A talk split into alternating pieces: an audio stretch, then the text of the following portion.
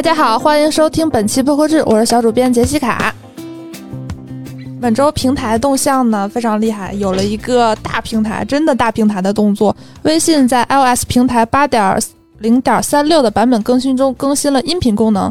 大家如果是在微信搜索里，它不是有比如说有文章、视频、音频、音乐，呃，你可以在音乐里头搜索随便什么东西吧，就是你打开了音乐。然后你往上拉，哎，你就会发现以前呢它是没有什么动向的，那现在它会跳出一个界面，叫音乐和音频界面。其中音乐这个就不用多说，就音频呢包括了微信公众号的音频内容和视频号内容，包括朋友听过的、用户关注的以及平台推荐的音频收听呢，从此开始有了一个专属界面。当然，目前这个功能呢是在部分 iOS 的客户端将是灰度测试。安卓端还是无法使用，算是一个小试水吧。今天我我之前我们也报道过嘛，微信他们之前的一个线下活动里头说了，他们可能要进军播客。那现在呢，就是一个尝试，虽然可能知道的人还不是那么多，但是也有很多创作者给我们反映说收到了这个微信的邀请，邀请各位创作者去入驻。其实这个确实是一个比较好的信号。如果是其他音频平台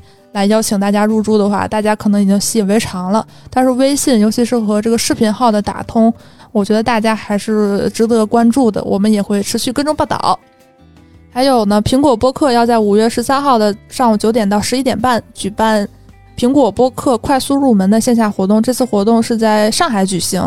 届时将为您介绍苹果播客最新推出的功能、主要特点、如何获得推荐以及后台常用操作、数据分析功能等内容。这个活动的报名是不需要报名费的，当然，如果你有差旅费用的话，需要自行承担。报名的申请将于五月七号的二十三点五十九分截止。如果大家感兴趣的话，请抓紧报名，先到先得。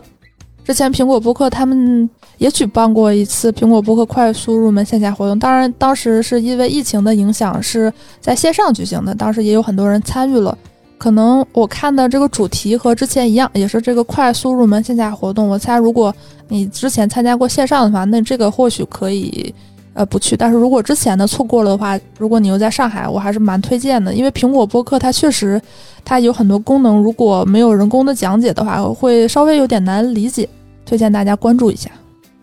最后一条平台动向呢是，喜马拉雅他们在四月二十三日，就是这个国际读书日，发布了二零二三春日听书数据报告。数据显示呢，啊，当然它这个主要是关于一些有声书的报道，但是其中也有一些音频的，呃，尤其是播客相关的部分，显示播客收听用户主要为八零后、九零后。两者加到一起占比百分之三十七点一，早七点被认为是播客收听的高峰时段，人们通过播客获取新闻热点、高价值话题讨论信息，让碎片时间变得更有价值。本周播客动态呢，首先还是两条来自万物 FM 的投稿，还是继续欢迎大家向播客室投稿，是免费的，欢迎大家来分享你们最新的播客动态。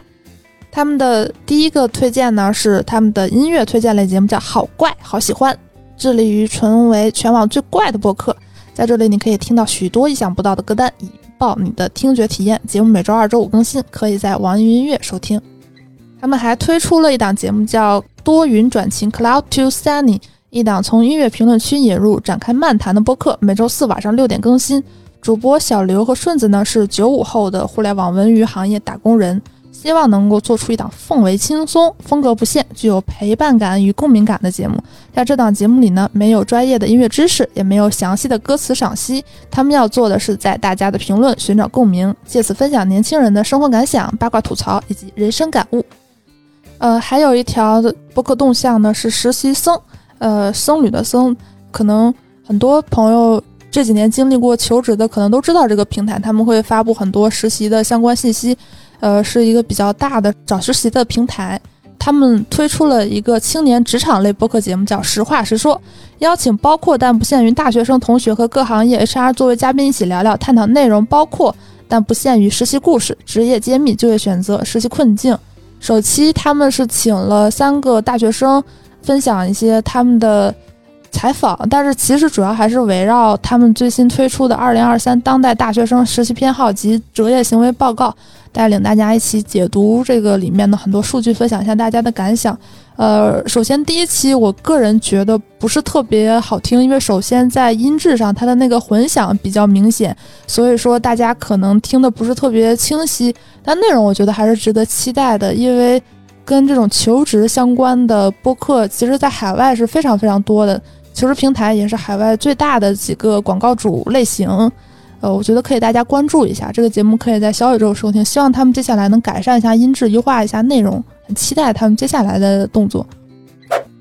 那本周营销风向呢，也是和最近的读书节紧密相关。喜马拉雅发起了四二三听书节活动，与跳岛 FM。并花吃书活字电波文化有限关于电波联动，分享冲日种书计划，想在你心里种下一本书，成为滋养人生的养分，保持内心的充实丰盈。